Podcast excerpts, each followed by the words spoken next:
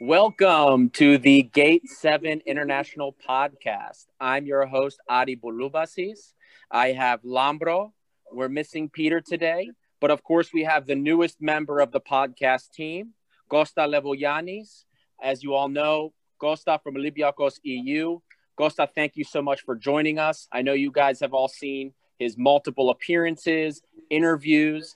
He's very knowledgeable about Olympiacos, and we're very excited to welcome him to the podcast as we continue to grow the Olympiacos community in the diaspora. Costa, welcome, buddy. Love to have you as an official part of the team. Thank you for joining us. Thank you for everything you've done. And we're glad to start the next chapter of the podcast with you. Thank you very much, guys. I'm really delighted to become or officially become part of the this great initiative and looking forward to to contributing to growing the podcast, uh, connecting the community. Uh, thanks very much. And of course, we have our special guest for today, Vasily Sambrakos, Greek sports journalist that I know many of you will be familiar with. He's done some blogging with Gazzetta. Uh, I believe he's also made some appearances on Cosmote TV. Um, and he also had does a lot of YouTubes. A lot of you can check in on his channel. He does some very, very good uh, end of week, sometimes summations of the Super League, gets into statistics uh, with Wyscout. Uh, it's very interesting stuff. Vasily, thank you so much for joining us today. It's a pleasure to have you. Well, thank you very much. It's a pleasure uh, for me also. Uh, I, I, never stop talking about football and I'm always very pleased to meet uh, new people and especially to meet Greeks who are living abroad, who were born and raised abroad. But you have to excuse my English because I don't speak very often, so it's not uh, in the level I wish it could be. Well, it sounds really good to me, and of course, every Greek we have on says their English is is bad, and it so it always sounds really. yeah, yeah, I know. well, let's get right into it. Um, let's let's jump in, uh, Vasily.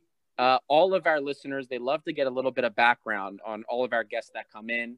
Um, how did you start in journalism? How did you get started writing about football? Um, how did you get into the game of Podosfero? Oh, um, it all began 28 years ago. Uh, I was uh, 19 back then, and um, I went to a daily uh, Greek sports newspaper. Um, at those days, I was um, in a college, uh, in a journalism college in Greece, and um, I started as a younger, you know, writing about uh, amateur football, and then I found my pathway. Um, I was uh, writing stories about uh, the national team, about uh, AEK, and then uh, I became an editor and then uh, chief editor in a daily newspaper called uh, Sport Day back in 2005. And then um, I became a director in another daily newspaper uh, called uh, Exedra, Exedra Ton Sport. Um, then I went uh, to Gazzetta.gr, where I was um, a director for eight and a half years until now. Now I work as a publishing consultant and, of course, as a writer, a blogger for Gazzetta.gr. Uh, and I'm also a pundit for uh, Cosmote TV, um, the broadcaster of the Champions League, the Premier League, La Liga, Bundesliga, Europa League, uh, the national team games. So uh, since I was a, a kid, I loved football. I tried to play as an amateur, and then uh, um, I, I, I, was always uh, trying to be in, to have insights, to try to understand football deeper. So I began to to study, to to take all the the studies a football coach has to have in order to take a license. In fact, I took a small license for uh, grassroots football. And uh, in the same time, I was um, studying football management. So you can say that I tried to um, not only to, to stay in my experiences from uh, my presence in the games, in the trainings, my travels, following uh, Greek teams or the Greek national team abroad for the Champions League, for uh, Europa League. I have seen, uh, I, I, I, can't count uh, the number of the games I have witnessed. Uh, so until now, now I'm 47, um, I have already wrote two books. both became bestsellers in Greece, and my second one will um, be published in English in England. So you can say that um, my life is in football and in journalism. Now, tell us briefly about the book. Uh, the book that is going to be translated into English. Uh, the title, which translates to "Explaining the Miracle." Uh, this is about the Euro 2014. What inspired you to write that book? Uh, I had the, the luck, a, a, huge lack, the lack of my life to be a reporter on um, the Greek national team since uh, 1999. So uh, I, I saw everything from scratch. I, I, I, I, still remember the day Otto Rehhagel came in Athens to be presented as um, uh, the coach of the national team. And since then, I was always uh, close to the team, following the team, analyzing the, the games, watching the trainings, talking with the players because all these players were players of my generation. Uh, I knew a lot of them. Now I know all of them, but uh, back then, um, most of uh, the team members were close to me. So uh, you can say that uh, during the, the whole course from 2001 um, until um, the, the games in Portugal. I had a lot of uh, insights, a lot of um, talks with the players, a lot of experiences as a follower of the team. So back in uh, the day of the final, I was there, and um, uh, when the when things were over, uh, I promised to myself to write the story and explore the story more deeper um, in order to to understand how did that happen because it's um, how can I say it's a very meaningful story uh, which has to do not only with football but it has to do with uh, mentality uh, with culture with um, a leadership from uh, the coach uh, it has to do with uh, the team spirit.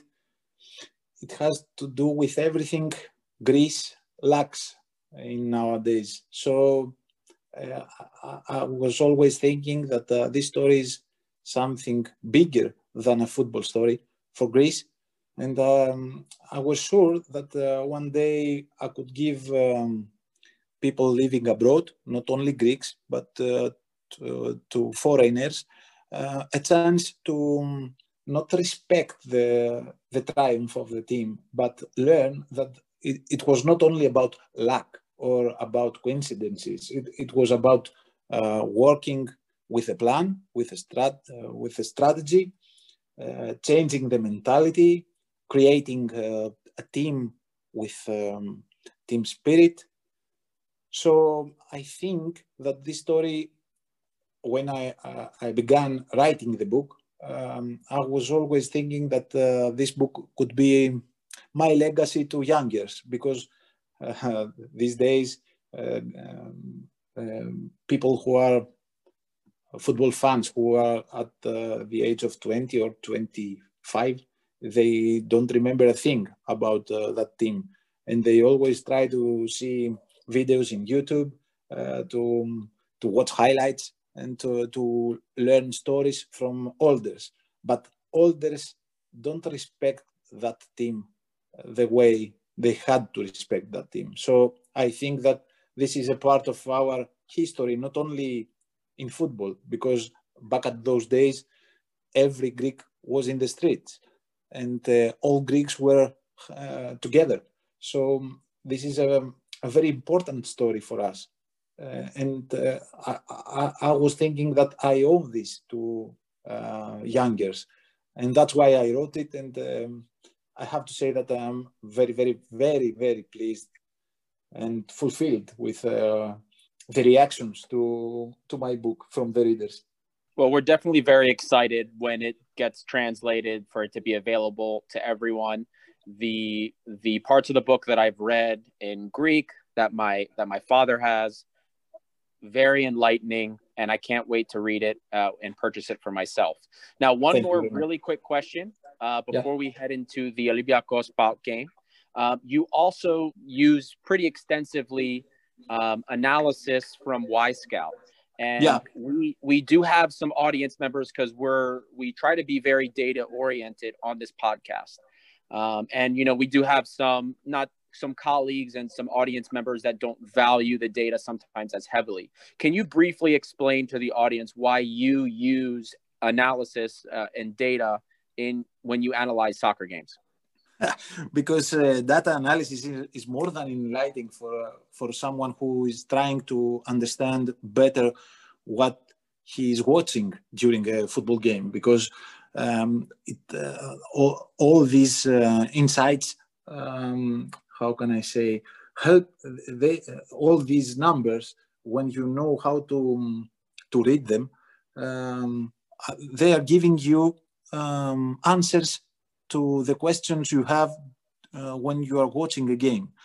I have um, a lot of um, experiences talking with coaches about the game, hearing from them different things from what I hear from them uh, when they they have the chance to study the data analytics from their games.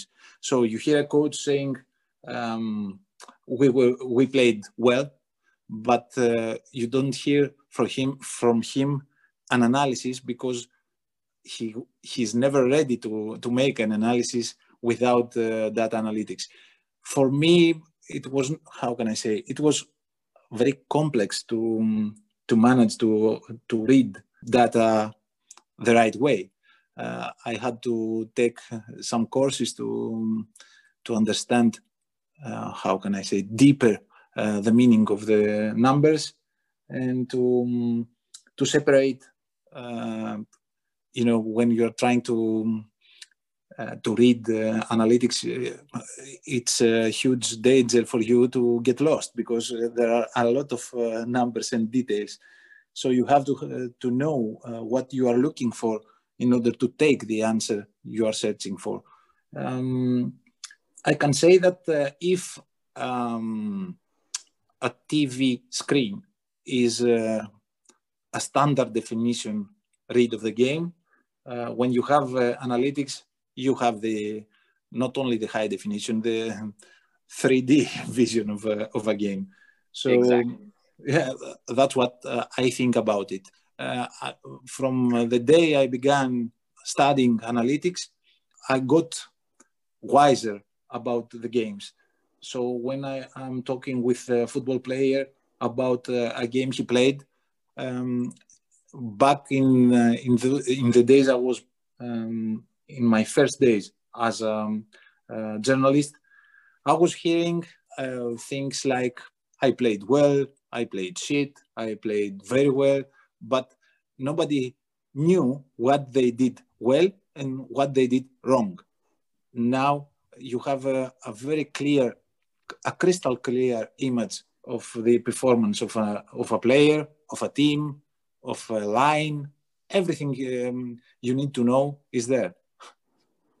Yeah, and I I'm not really good at reading the data, so I leave that uh, Adi. But I just want to give a shout out to your YouTube channel, which is you do really good work. Most recently, the the overlook of Pinakas, Alexandropoulos, and and El Arabi. You explained the data really well and with graphics and it's really good for visual learners as well as people who take in the audio because they're not too long it's not heavy on numbers and you for me at least someone who's not huge on data adi can attest to that it, it, it's a good explanation for why is pinakas becoming a big young star in greek football you really dive in with the numbers why is alexandropoulos seen as a next big eight in the greek national team maybe you explain it really well. I thought.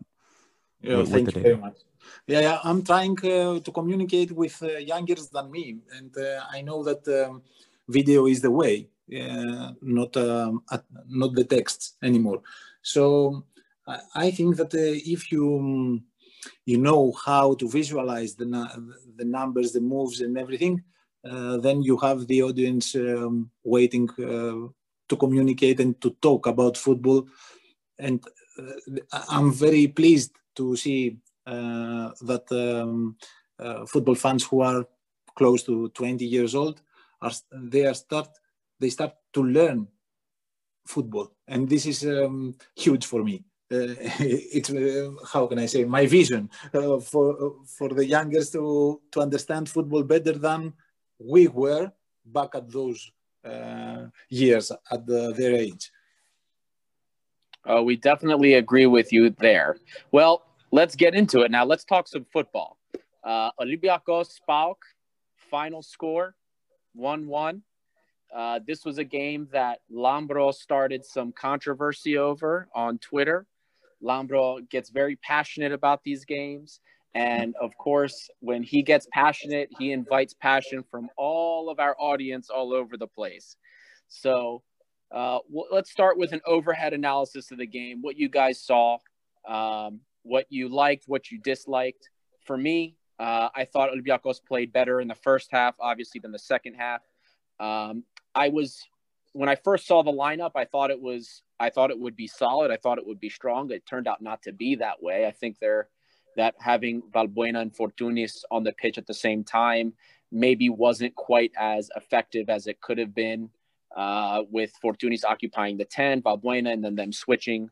Um, wasn't something that ended up working out and i i am really upset. The one thing that disappointed me was how poor we were on set pieces today. Set pieces were were awful. I think i counted every defensive set piece.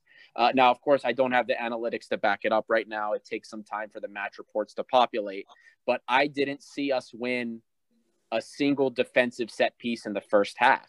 And that was troubling. And then you go and see that we we take a goal on a set piece. I was very disappointed. Uh, Vasily, what were your thoughts about this game? What did you see? Um, what did you see with Olympiacos, uh? What's your take? I think I think that um, Pedro Martins, who is a, a coach uh, I admire the most, I think that he is the best one I have ever seen in Greek football so far um, he tried to to take the game during the the first half, and uh, his idea, his uh, his strategy was to press high and to try to um, uh, create problems to PAOK, and he managed to succeed that in the first half.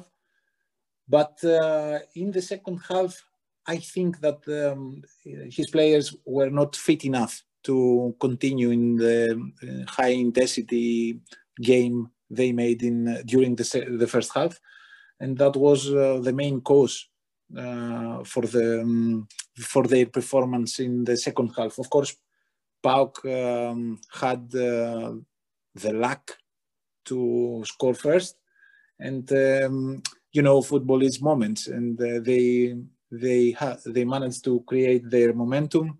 They pressed high, um, they didn't do that in during this, the first half, but they did it uh, right uh, after the goal they scored.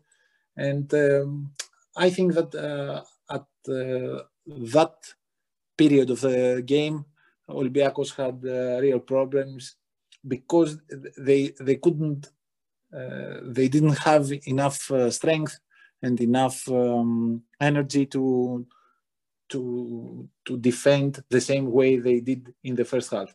Uh, I totally agree with you about set pieces. Uh, I heard um, uh, the post-match uh, interview of Martins. He talked a lot about the wind. PAOK coach Pablo Garcia did the same thing after the match. He said that it was not a, an excuse, but the main reason his team was they were not good enough in during the first half was that they were facing the wind. So uh, I spoke with uh, some colleagues of mine who were there at the stadium in Toumba, and they told me the same thing that uh, the wind was very very strong. So uh, when the ball was in the air, nobody knew where it was going. so that was a problem. Uh, but still, oh, I think. I, think that in the, during the second half, Olympiacos had to improve, uh, had to um, to find uh, the rhythm they had uh, during the first half, and I, am not sure that it's it's only about. Um, um, energy. It has to do with mentality, I think, also. I think that uh, after the first half, they thought that it would be a, an easy game, and it was not. They had a, a surprise uh, with uh, uh, uh the way the game went, so uh, they find it difficult to come back. Yeah, you definitely noticed that some players had a bit of a rude awakening uh, one player in particular, Oleg Reabciuk, didn't start off too well in the game. Uh, and to his credit, the poor guy hasn't been with Olympiacos very long, and he got thrust into the first team, you know, unfortunately because of some illness uh, on the team. And you, he definitely looked a little bit out of sorts in the beginning. Uh, he grew into the game pretty well, but at least in the beginning, it, there was definitely a little bit of shock for him uh, a player that probably when he came in was just expecting that every game would be a little easier, given that Olympiacos is one of the better teams, if not the best team in Greece. Obviously, I believe Olympiacos is by far the best team in Greece, but we'll move on from that. Uh, it definitely seemed like that with a lot of players. Some early sloppiness from Semedo. We talk on this podcast. I f- it feels like every week there's just some very sloppy play that comes from Semedo that ends up leading to something dangerous. Uh, some players definitely thought that this game would be way easier than it was than it actually was. Yeah, I agree in everything. Um, I think that uh, for uh, how can I say? Uh, I totally agree. Uh, he's not uh, in the rhythm of the game because he he doesn't know how uh, the team is playing. I, I, I think that uh, he had he, he, he is trying to to understand, to read the game, to read the moves of the team players, to um, communicate with them. Uh, he has a lot of difficulties, but uh, I also agree that uh, from what we have seen from him until now, you can understand that he has the quality to to play for Olympiacos. this is my first impression. I, am not sure about that because I, I don't know him enough. I need to see him for at least five games in order to have um, a clear uh, image about uh, uh, his potential. But I think that uh, uh, he's he's a player with uh, a lot of interest. I totally agree about Semedo because I think this is his biggest weakness, and um, I know that if he managed to improve that, he could be a top class player um, with the quality to play abroad in a higher level. But um, I don't know if he can uh, deal with that. I don't know. Uh, I'm not sure because he's not uh, that young now.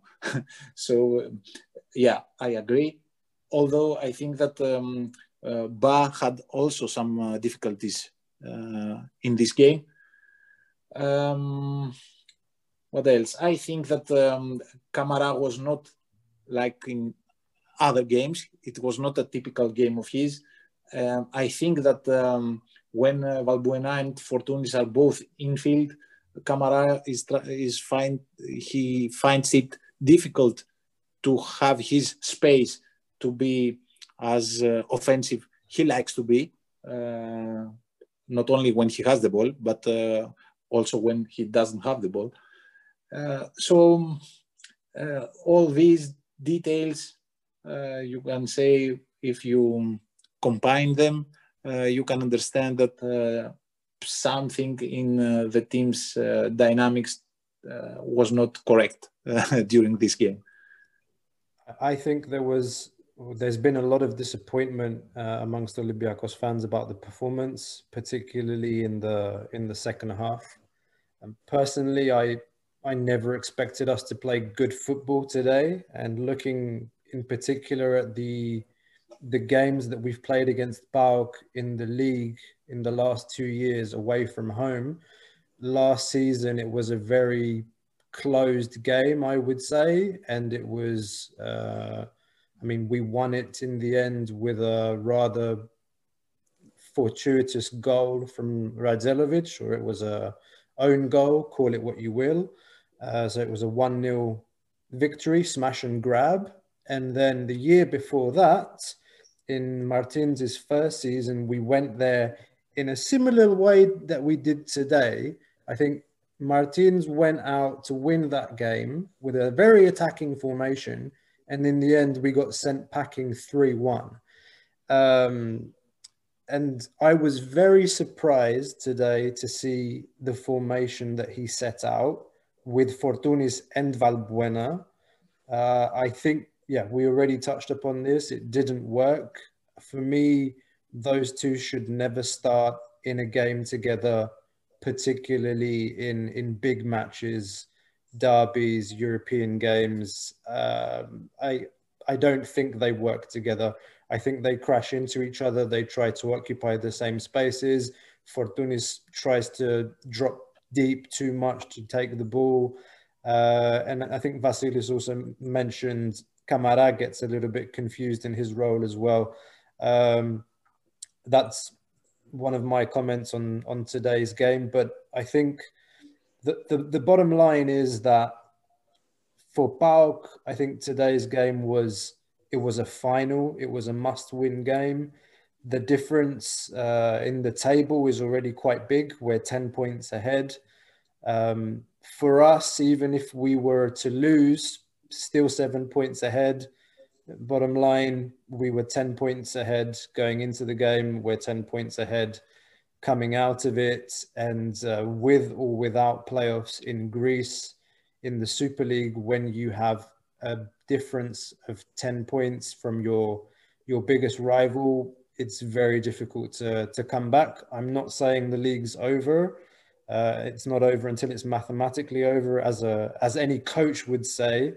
Uh, but it was a big game for PAOK, and uh, I think it's more of a um, disappointment for them than it is for us, at least for me. I would agree with that 100%, Costa. For us, uh, I mean, just look at the mentality of the players. Look at the mentality of of even the fans, the Olympiacos fans. Most of them, this was just an expectation to win. It, the side is bigger, our side is better. We should have won. That was how most looked. Balk, PAOK cheered for a tie. Most of PAOK fans, I believe, cheered for a draw, even at home. That's just that's that was the expectation. I firmly believe that most Olympiacos fans, or you're more likely to find an Olympiacos fan disappointed about this result than a PAOK fan. And you know there are a, uh, there's a lot of things at play here. There's no one there's no one thing that really went wrong that we can point to as oh this is why the team played poorly. Um, Lambro mentioned on Twitter. I brought this up briefly in the beginning, riled up some of the audience uh, because he singled out some poor hold up play from El Arabi. And we may have differing opinions as to how bad or poor he played. I think it's I think you you wouldn't be incorrect in saying his hold up play is poor. And I'm about 100% sure when we see the analytics tomorrow that it's going to say the same thing. But there were a lot of other things that went wrong today for us. If I can just touch on since I've my Twitter activity has been dragged into the question. So I, I, I'm I'm upset with a few players, but I want to start really in that second half.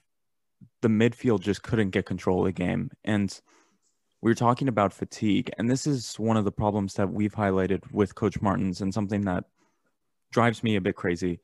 This midfield too has done a lot of running in the past ten days or so. We've played what three three games now, and they've been the midfield too. We haven't seen Pepe. Bouchalakis has had a minor injury, it kind of makes sense when you've played three games in a week that you're gonna Yann M'Vila and Mady Camara can really take the game by by the neck. They they've been playing so much, and, and, it says a lot that Pepe can't even get in in some of these games. It'll be interesting to see if he plays.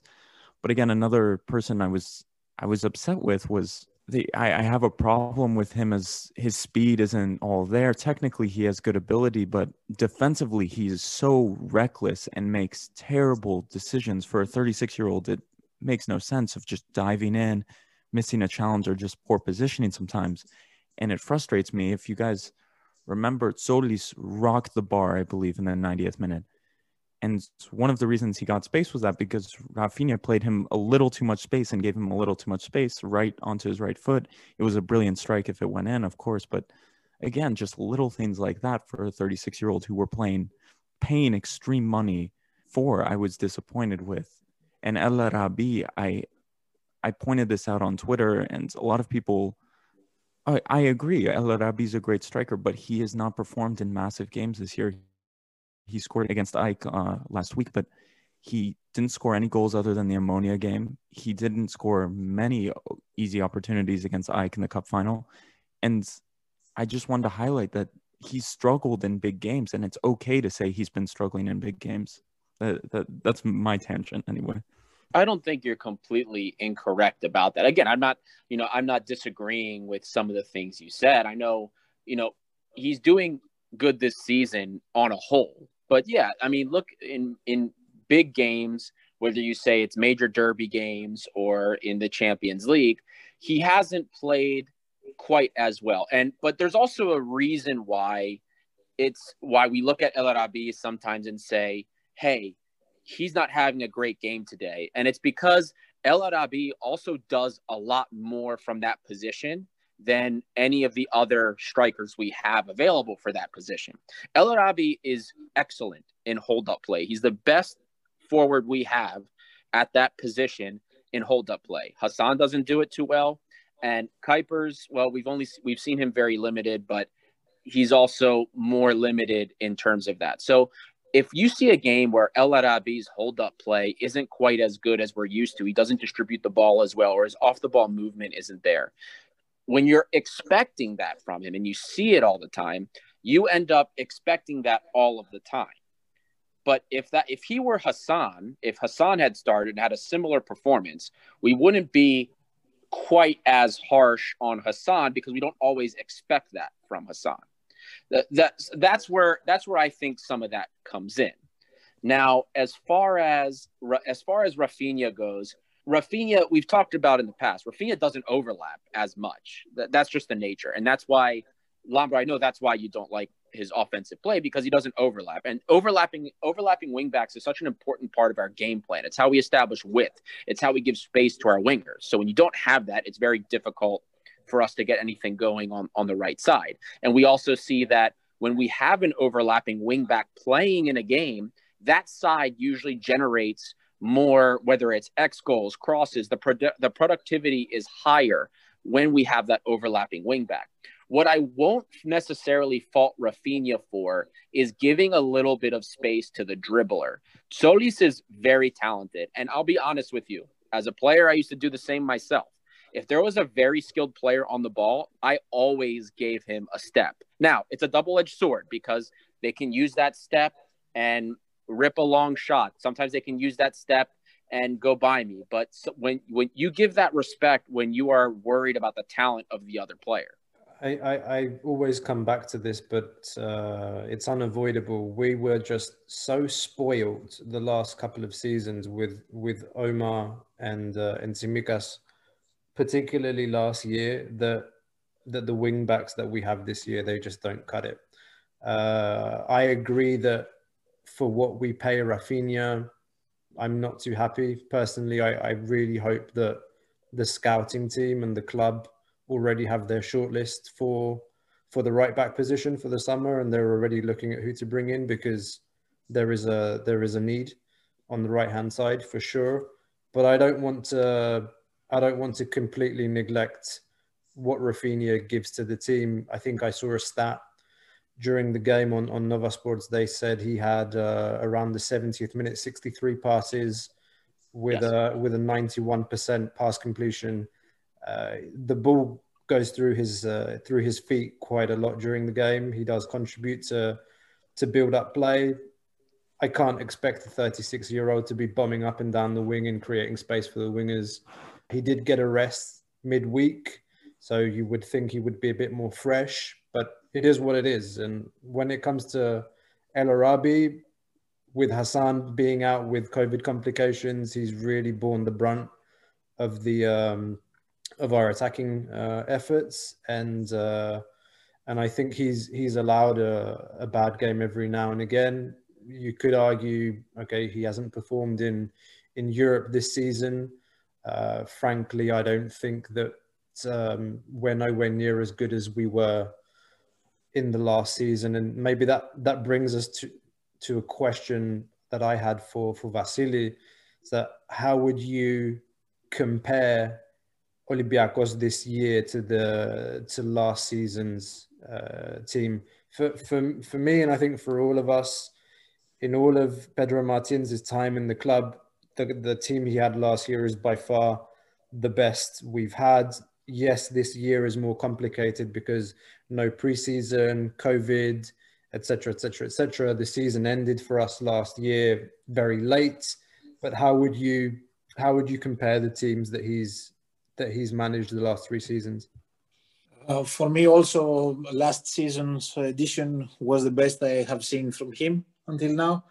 Uh, but I have to say that uh, during this season, I also follow um, Premier League, Bundesliga, and La Liga for every year during the last six or seven years. And I have to say that there is not a team which is this season better than they were last season. Everybody is lower during this season because of COVID, because of, of everything you have described before.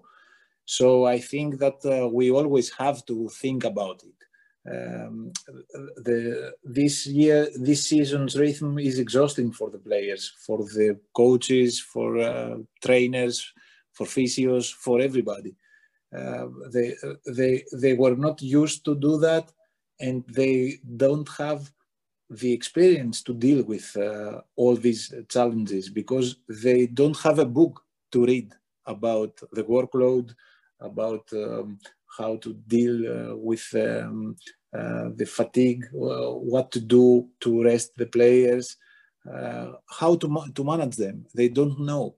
They, every day they are trying to, to understand what they are doing and they are always uh, doing experiments. They don't. Uh, they are not sure about the way they are managing the the, the players.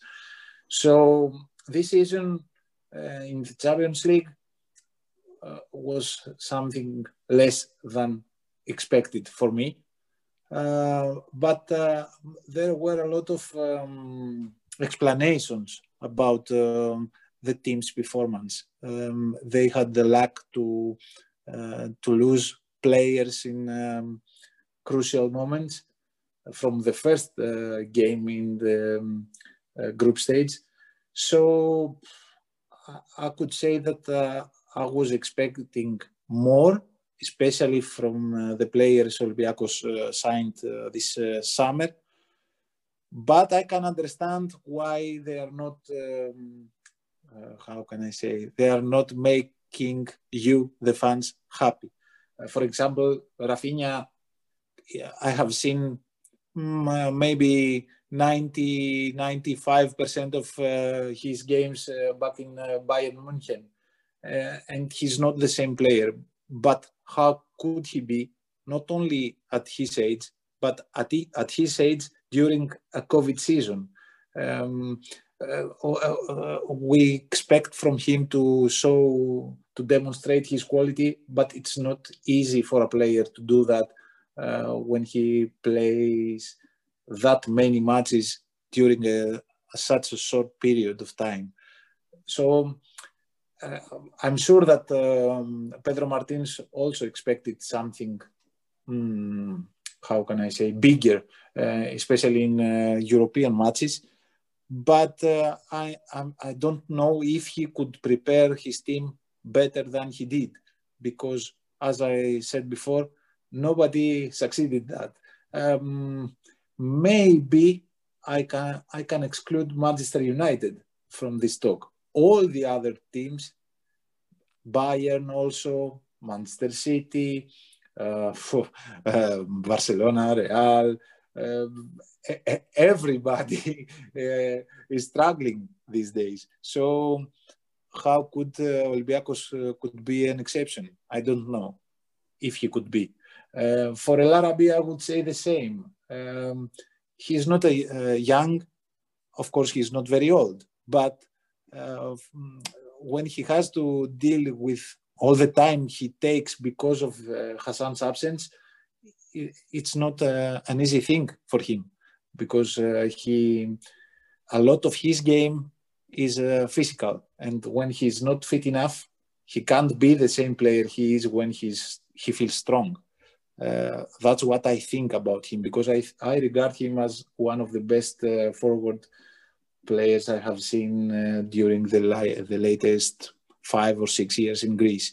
I think he's um, a clear striker and he's very able to to hold the ball and give time and space to other players with his play.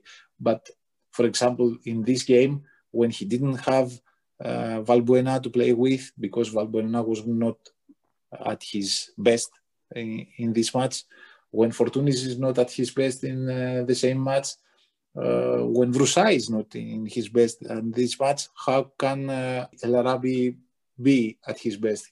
He needs a player to to make combinations, to make everything. He can't uh, do any everything by himself. He can't. And if that could lead me to question, because you, you obviously speak with people in management and people who work in clubs much more than us. We don't understand. We're in a congested fixture list and things are difficult. The result of this may be because of the lack of rotation. Why Martins has a pretty deep squad by any standard. He has Pepe, Thiago Silva, Androutsos has showed well.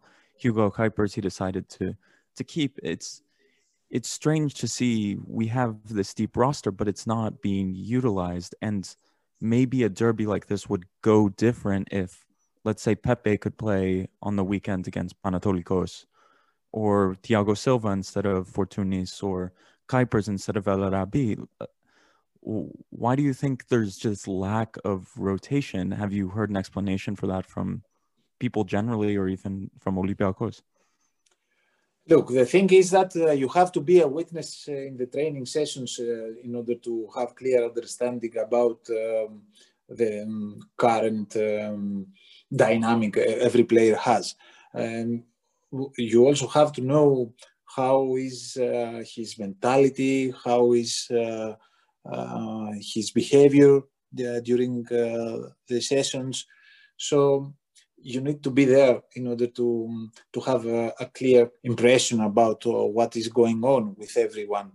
Um, I I think that uh, Martins uh, didn't give a lot of time to some players, the players you have mentioned, because he's not sure that uh, their type of uh, play is what he needs to have in order to have in field a team, a winning team.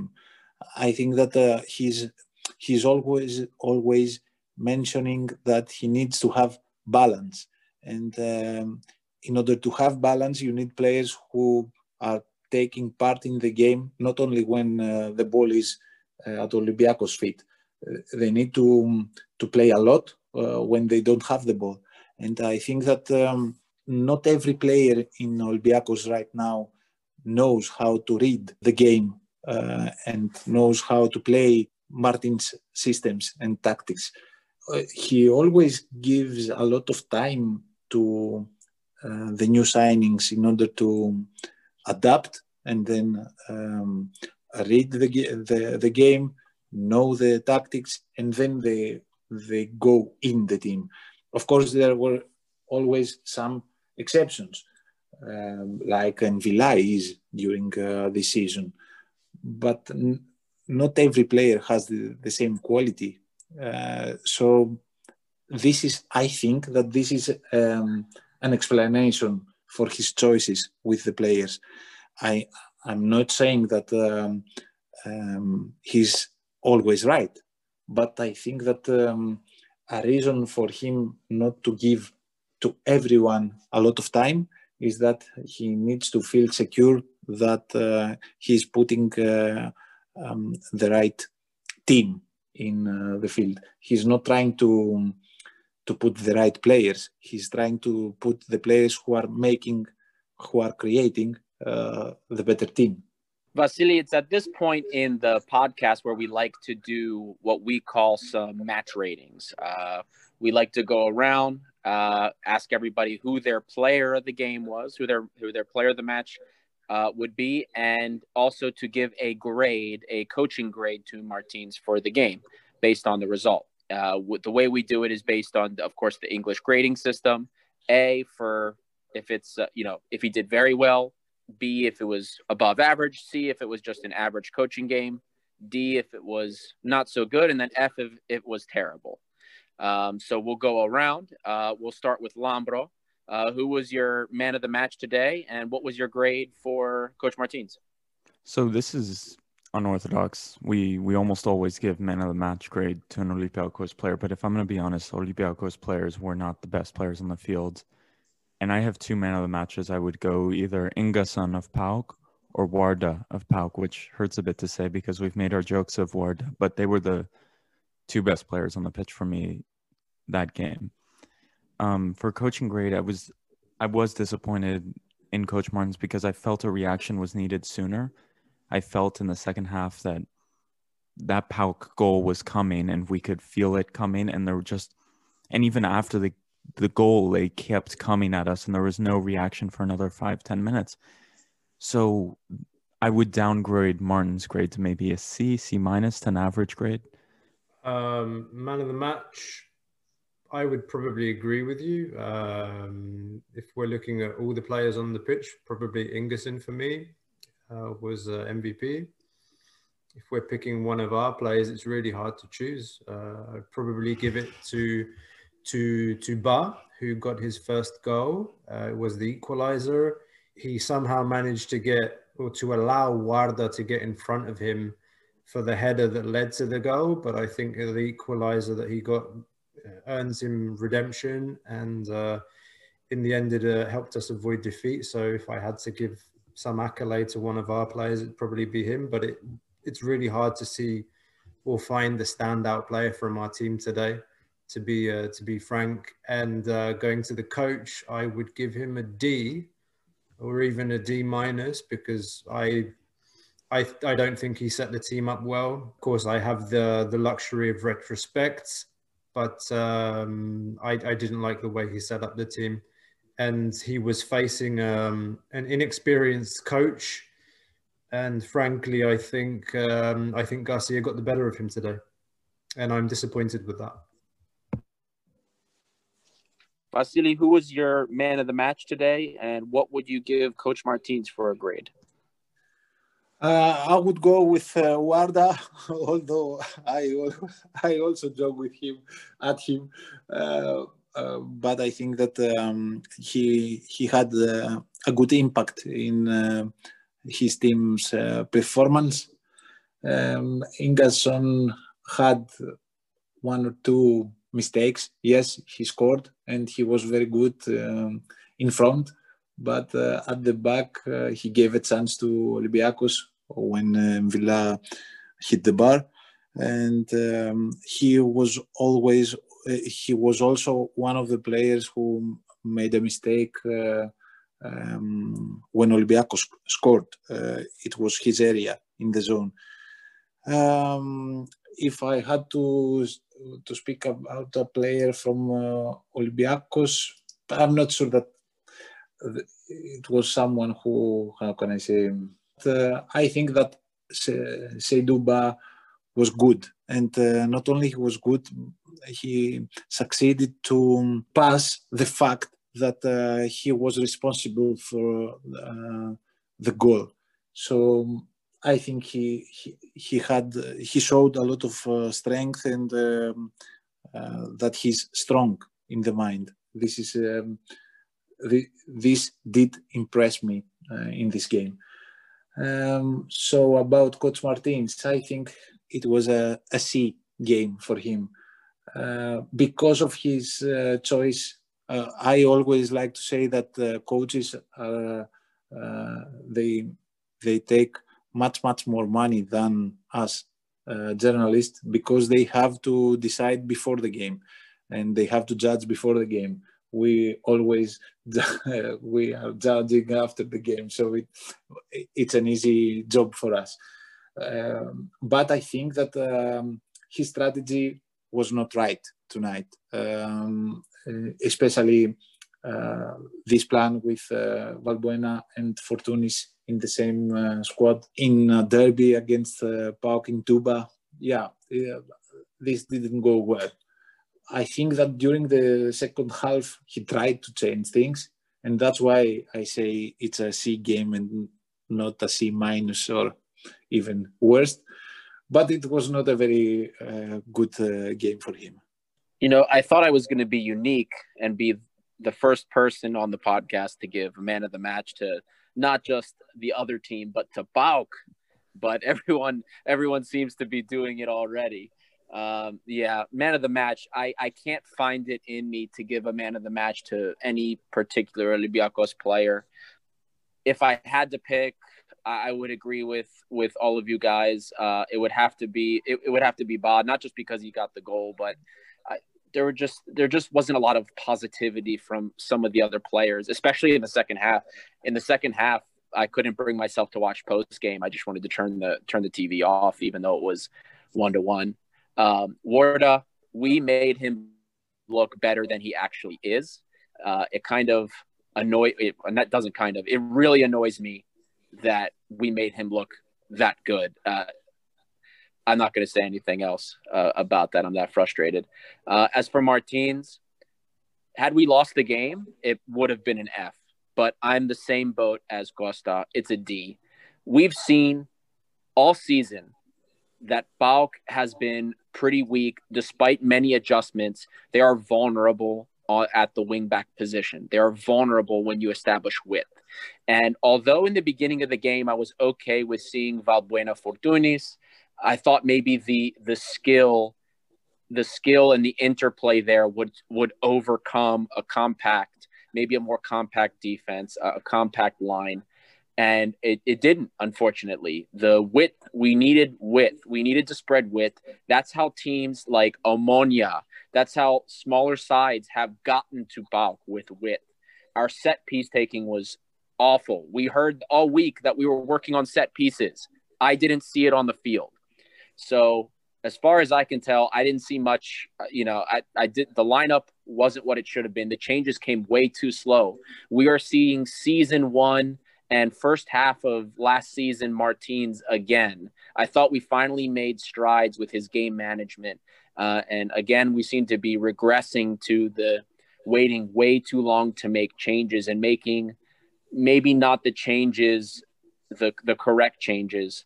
Um, but uh, yeah, I mean I'm gonna give him a D for this, uh, and only because we got the we ended up getting the draw. Um, but that about wraps up everything for the Olympiacos. Can I say something real quick? Oh, it, go for it. Lazar Randjelovic, man, I, I wasn't, I completely forgot just what has happened to him this season. Just another game where he came on and immediately he just gave the ball right away, trying to dribble past someone when he had an easy pass. I don't know what the future is of him, but it it hasn't been going anywhere for. Is it wrong to say four four months, five months? I think, I think it's it's done for him almost for I, me at least. I, I have a quick comment on that because I've I've tended to be quite positive and very patient with him this season, and I've liked him very much uh, since the first game I saw him in friendly. Um, Olympiacos France on Twitter, and I had an exchange, and he raised he raised the point that I found found both funny but also could be true. It could be one of those cases for him of that type of young player that comes to Greece, has a good first season, and then in the second season he's comfortable. He doesn't have the the drive anymore. I don't know what it is, but I'm also I'm also disappointed with him this season. He hasn't had the same kind of impact when he's come on as a substitute he makes poor decisions. Uh, I leave it at that because we I want to get into something different. Addy. Yeah, I will say this. Uh, Lazar, his success was very nuanced. His success came when he had space, a lot of times on the counter, and he could take the space and use his speed to dribble at defenders. That's where we saw him succeed very well and kind of get his accolades and fame in the qualifiers last year. And I think he continues to look for those same moves, look for that space and try to replicate that. And you have to be a lot more versatile. You have to be a lot more adaptable if you want to be a really effective winger. But I will leave it at that so that we can move on to more general Greek football. Um, there's a lot of negativity, uh, Vasily, and I'm sure you've seen it yourself, both not just within the, the Greek community in Greece, but among the diaspora. Uh, there has been a what is viewed as a, sh- a, decline, in some cases, a sharp decline in not just the quality of Greek football, but it, within the quality of the Greek national team. Um, and a lot of people have this view that uh, we as Greeks in Greek football, we didn't really capitalize on 2004, the Euro 2004 miracle, the the wonderful victory of Greece, underdog victory in 2004.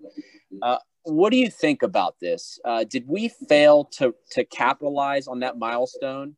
Um, what do you believe are some of the reasons that the not just the the national team has struggled, but why Greece as a whole has continued to slip so far down the UEFA coefficient rankings? This, um, how can I say, a painful story uh, that one is. Uh, yeah, of course, I totally agree that uh, not only we didn't succeed to capitalize, I, I think we did uh, everything worse than we were doing it before 2004. Uh, and it's a matter of the um, federation and it is uh, about those guys who are um, taking uh, decisions about Greek football since the latest two decades. Um, you have to say that uh, all these guys who are the administration of the, federation, uh, they are guys that they don't know a thing about football. And I'm, uh, how can I say, I couldn't be more clear about that. We never had an administration uh, from guys who have the experience, the knowledge, the studies, the careers that could help them to take uh, good uh, decisions about uh, national football, football in general. Uh, and this is the main reason for uh, the current situation of the Greek national team. In fact, I have to say that during the last couple of years, things were better, became better. And that is totally out of luck uh, because uh, they hired the coach they never know. Uh, they hired him because he was cheap and he was willing to come uh, in Greece. But this guy, John Van Schip, is um, a normal and very interesting uh, coach. I am not saying that he's the best one I have met in uh, the national team, but I can say that he has a plan. He has a clear, uh, he has very clear thoughts about what he's trying to do.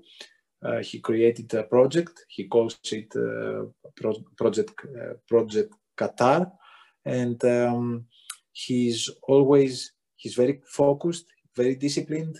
He has uh, very good um, stuff, and um, he's trying. He's trying to create the team spirit, to to get back the team spirit in the locker rooms.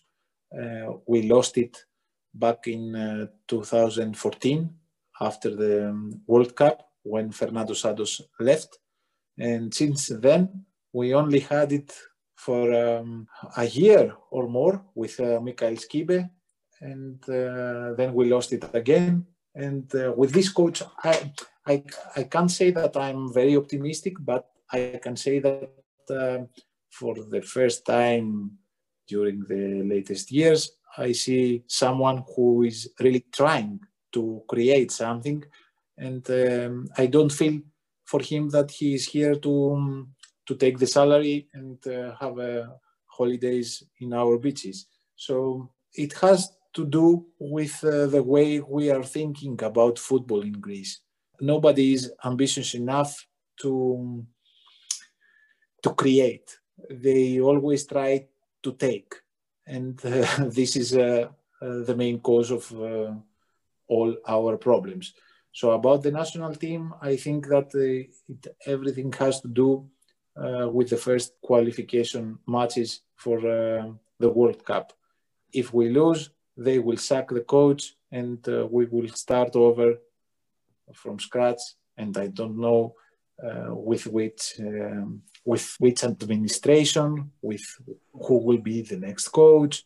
Uh, I don't know a thing. I don't have a clue about it because, um, as you uh, probably know, there will be elections for the federation during um, January and we think that uh, when the new administration uh, will be official, they will sack the coach.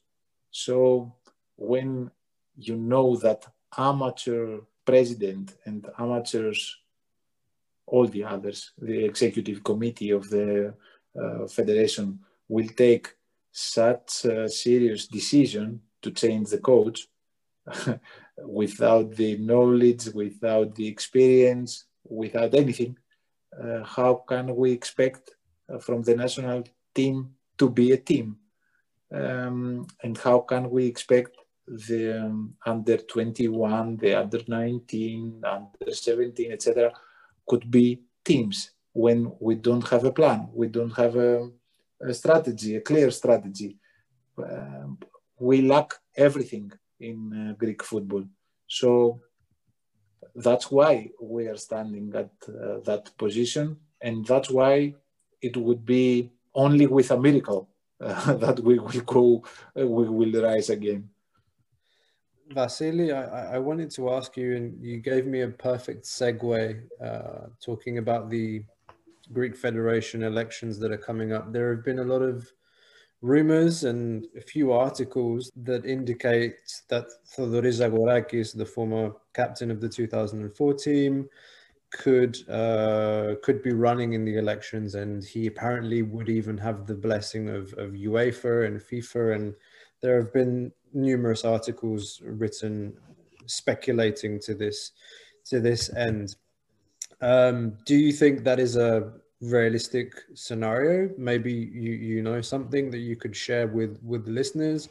And do you think that you know he could he could come in and bring obviously his own knowledge but also bring with him other former players that can help contribute towards you know building up this um, more technocratic uh, EPO with foot, real football people not amateurs like you yourself said. Are you optimistic about such a scenario? Is it realistic?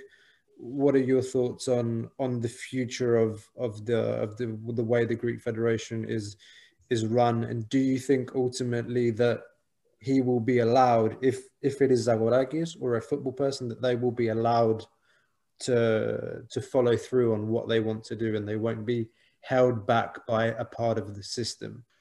I wish I could be optimistic. Uh, yes, there is a scenario about um, uh.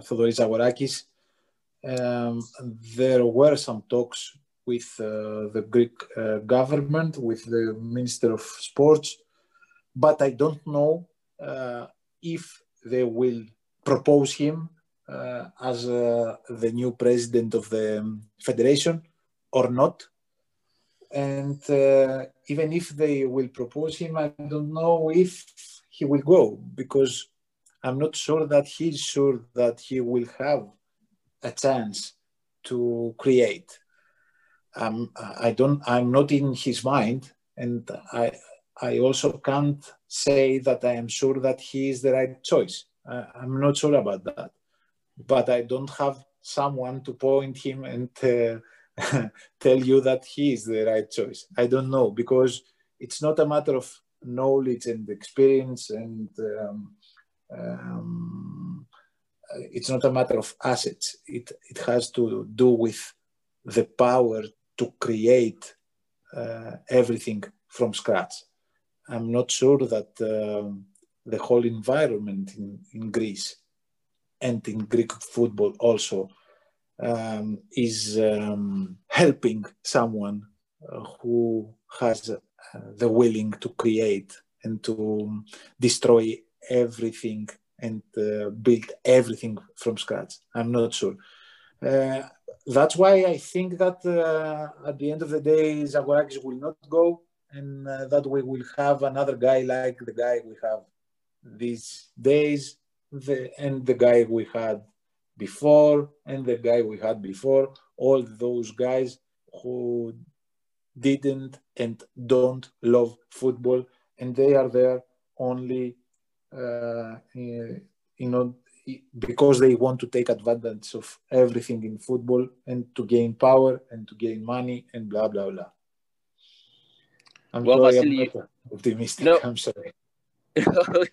No, you're perfect. okay. You segued into what I was going to ask you perfectly, uh, because the diaspora, or I'll say the majority of the, the diaspora, they hate Grammenos specifically. I, funny enough, actually, the only positive, the only positive comments I've ever seen from Grammenos have come from Bog fans. Uh, I don't know if that's a coincidence or not, but that's usually the only ones I've ever seen be positive of him. And there's a couple of reasons. Uh, and w- when you ask a lot, some of them think he's the worst that we've had.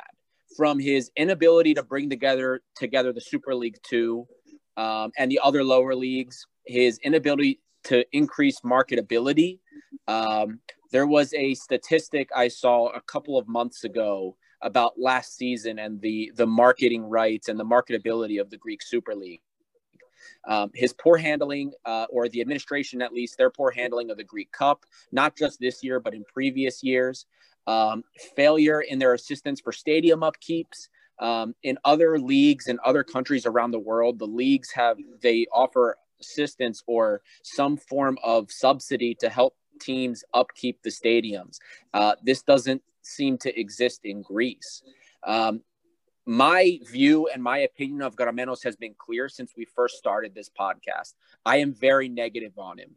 Um, whether or not he's better or worse than other presidents in the past, you know, it's uh, I don't know. I just know that I'm not a fan. I don't like what he's done, and uh, I wanted your opinion on on what you think of the job that he's done, and if your memory is serving you correctly, do you think he's done a similar job compared to previous presidents? Is he better, worse, or just the same? Uh, to be honest, I think his uh, his administration is the worst ever. Uh, but um, with that, I don't uh, uh, I, don't want to say that uh, the previous ones were much better than his. But for sure, he he's doing everything the wrong way, everything, and he's always absent. He, you never hear from him. It's like he doesn't have a voice. And um, these days all every history every story about uh, greek football these days is how can i say more than poor. Sometimes i'm trying to believe that what i am living in greek football it's true and it's not um, a, a joke. Uh, so uh, I, I, really uh, my english uh, don't help me to express myself about him. Uh, i think uh, he's the worst president ever.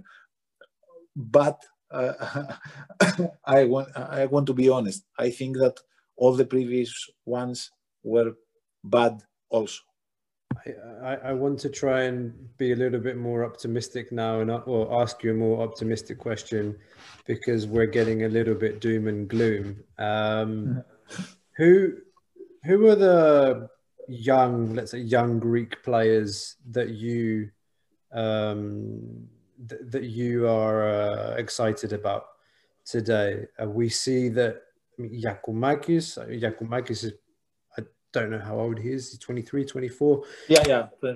He's he's scoring. He scored 16 goals in the Dutch Yeah, yeah. league. He scored four goals today. Um, I mean, besides Giakoumakis, who who are your who are the young, exciting players that you see uh, in Greece? And maybe a, a, second question: Who is the future number nine for the Greek national team?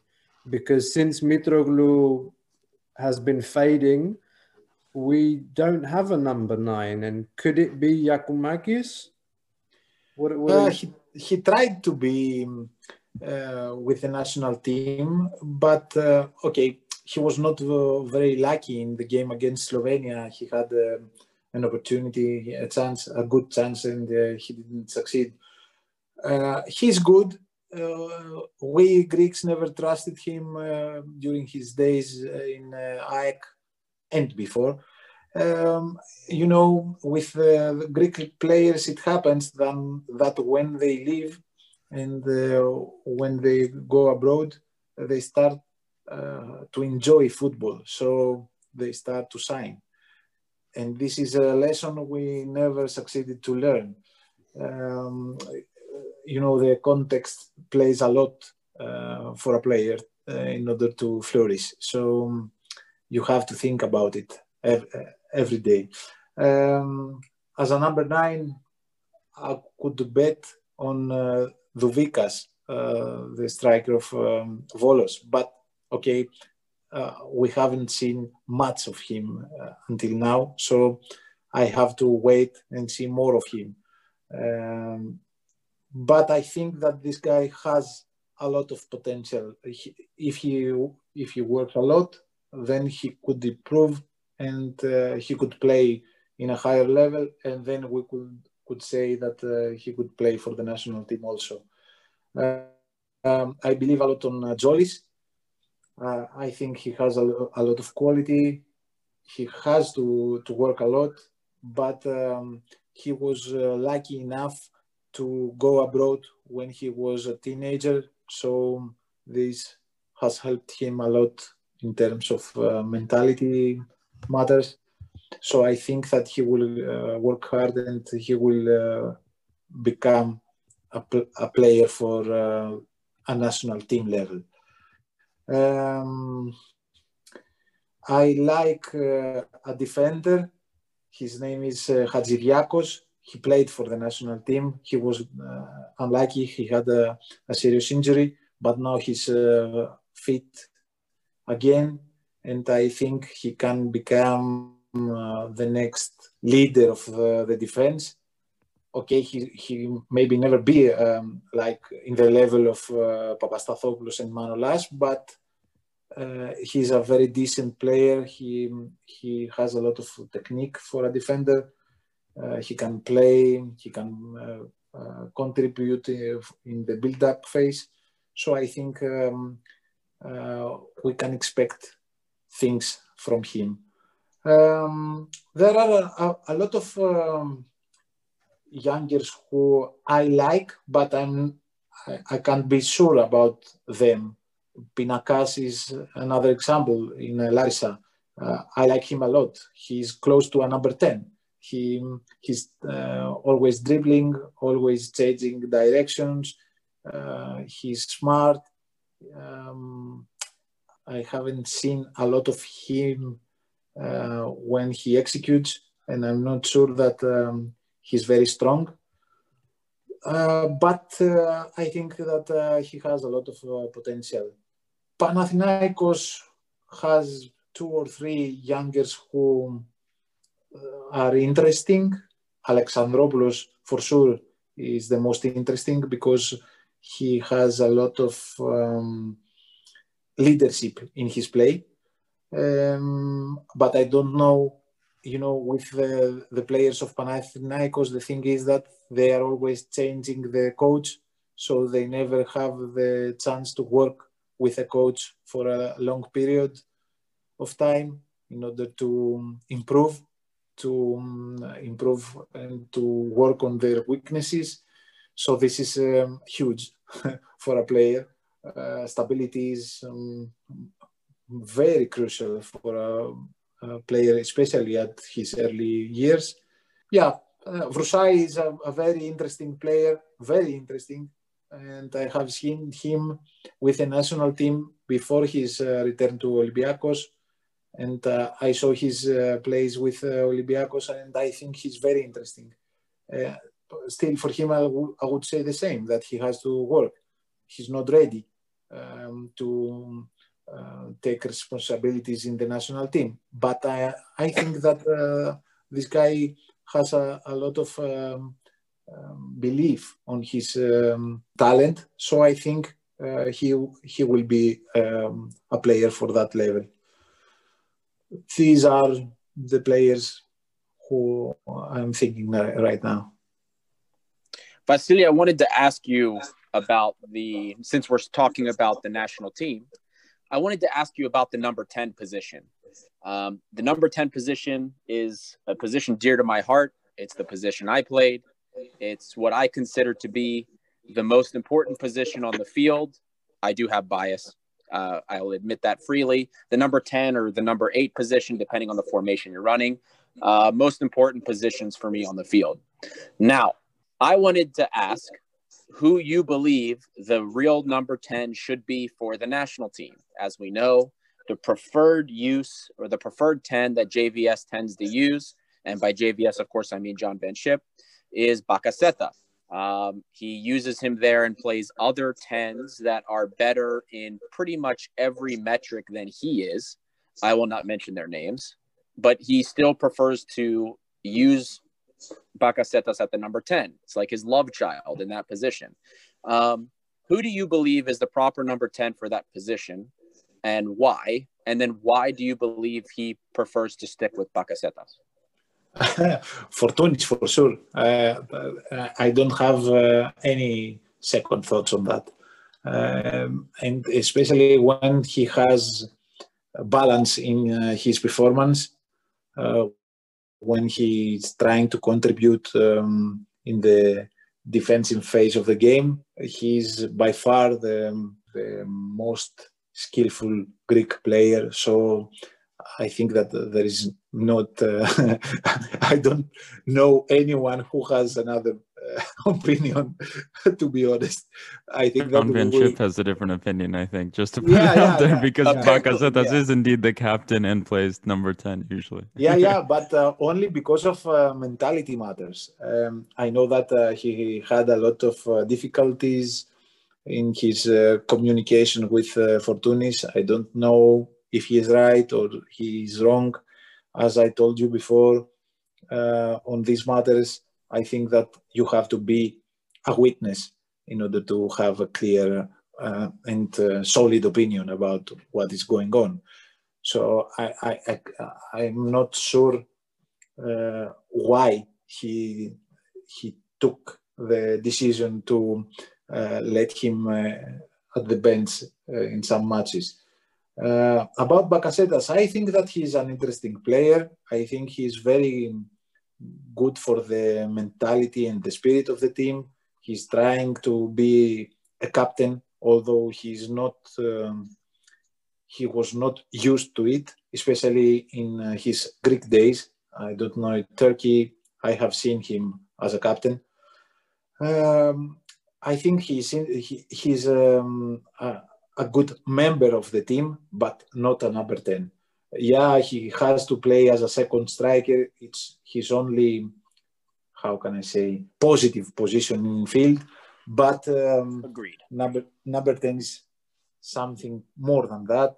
Uh, yes, creative, but he's uh, the guy who is trying to organize the game, uh, and uh, Bakasetas can't do that.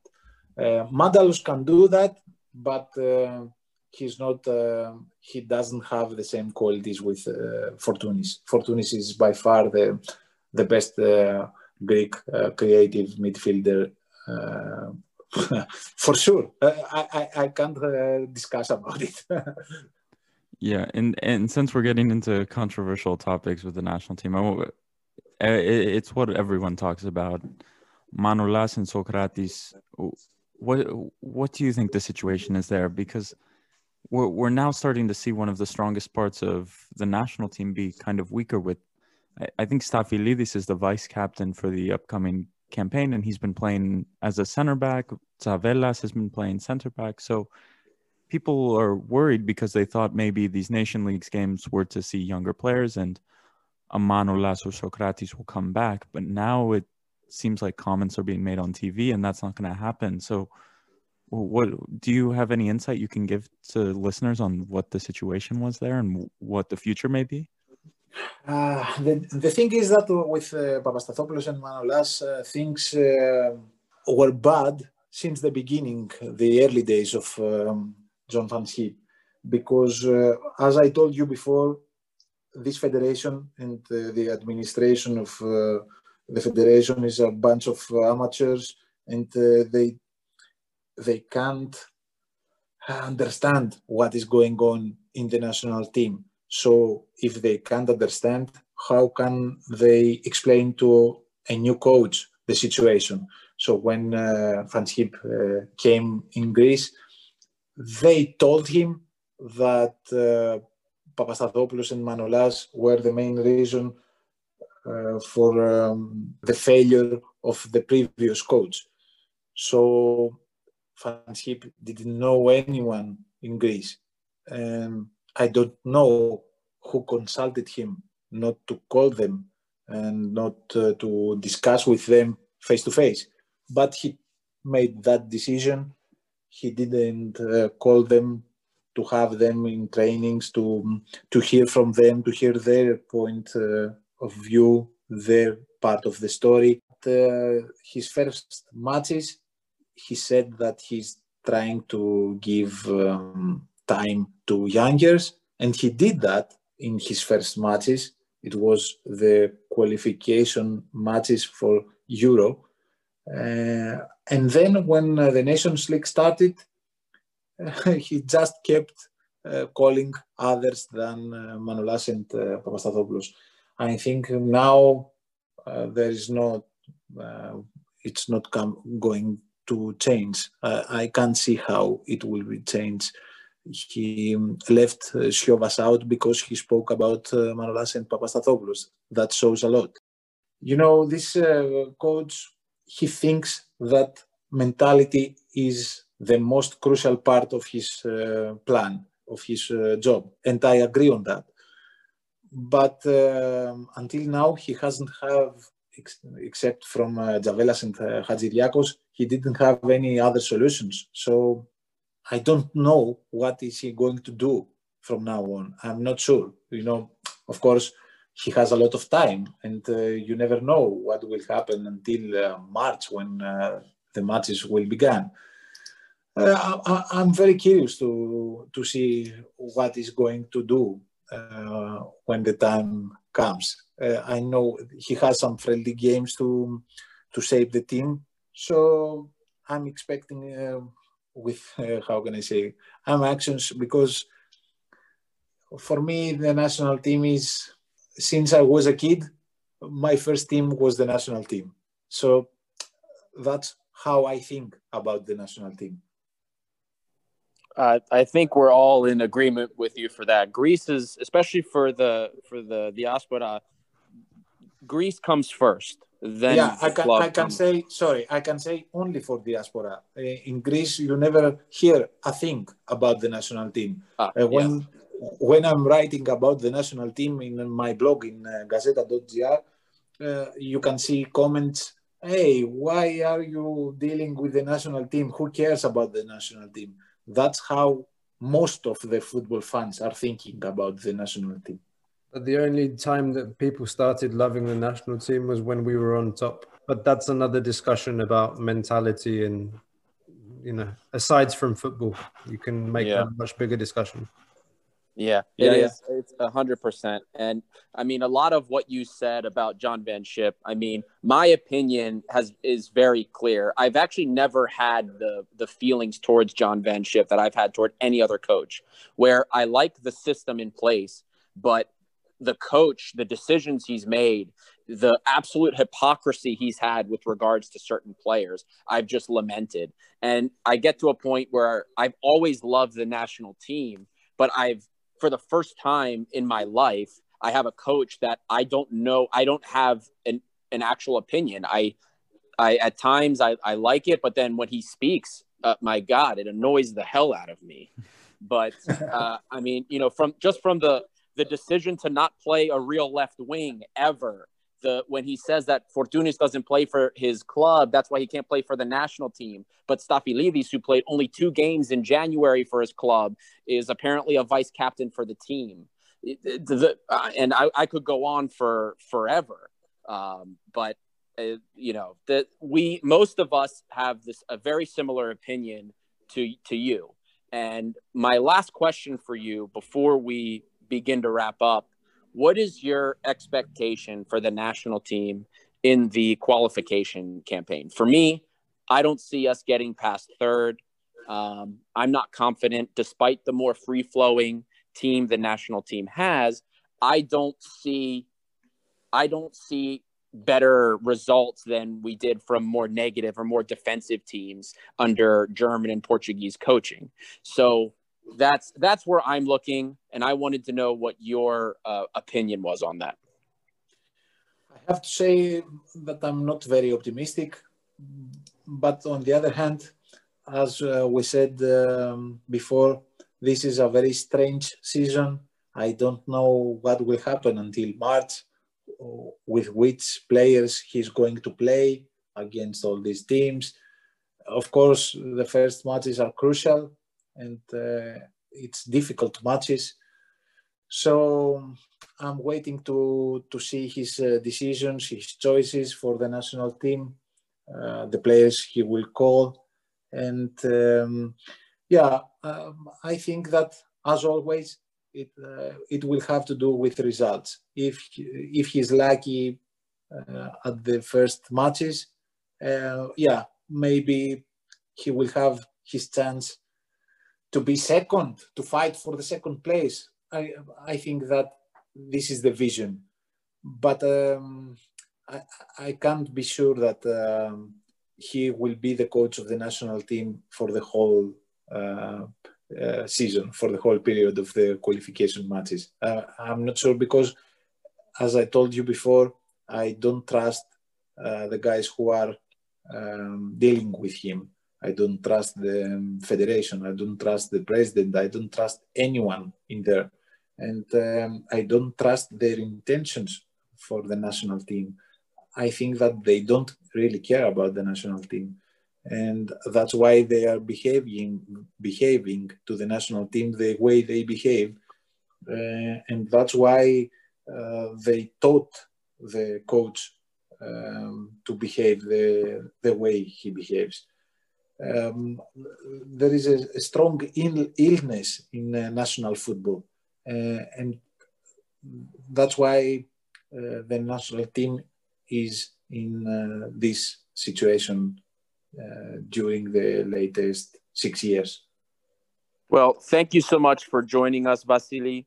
yeah, yeah, no, uh, it was a pleasure for me. Uh, please excuse my English. I don't feel very good with that.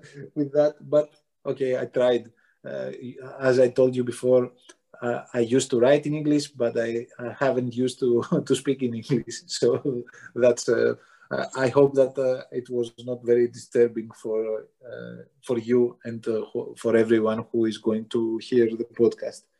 You say that, but then your English was your English was perfect.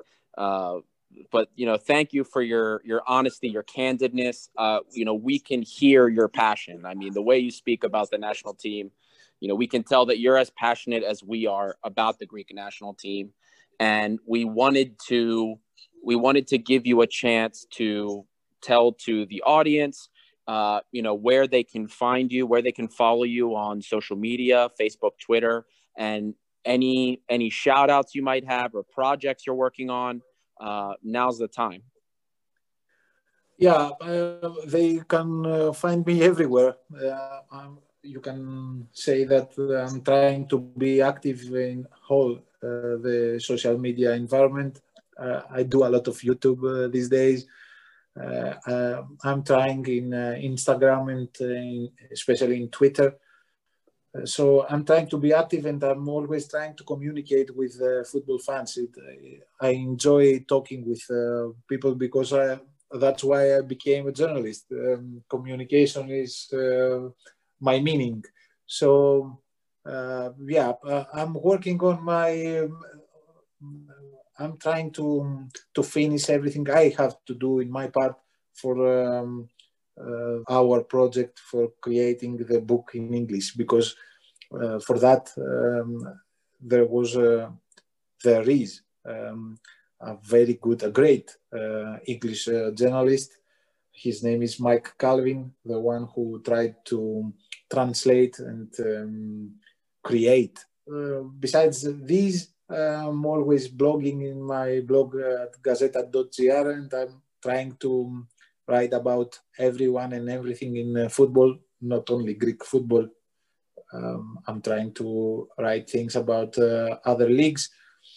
So uh, that's pretty much it. Uh, these are the things I'm doing. Um, of course, I'm always commenting on football uh, at uh, Cosmote TV, and um, from there I had the luck to to um, speak and to analyze a lot of Olympiacos games. So I'm sure that um, we'll meet up in another chance, maybe to discuss about Olympiacos uh, progressing in uh, Europa League because I think that uh, until the next game, Pedro Martins will have enough time to make his preparation about those games. And as I told you before, for this guy, uh, I am thinking that he is the best one I have ever seen in Greece. So I have a lot of uh, belief on him about uh, European matches. Well, thank you again, Vasily. It was a pleasure to have you. For all the listeners, you can follow Vasily on Twitter at V Sambrakos. It's at V, the letter V, S A M B R A K O S. You can also check him out on his YouTube channel. It's youtube.com slash Vasilis Sambrakos. Great content. Check it out. And thank you, everyone, especially if you've made it this far. Remember, we have a mystery guest coming up. You got the first hint. He is a non-Greek player. So give us give us your guesses. We always love it. Some of the guesses are incredible. Uh, so we'll give you another hint tomorrow uh, and the day after that until somebody guesses who the player is.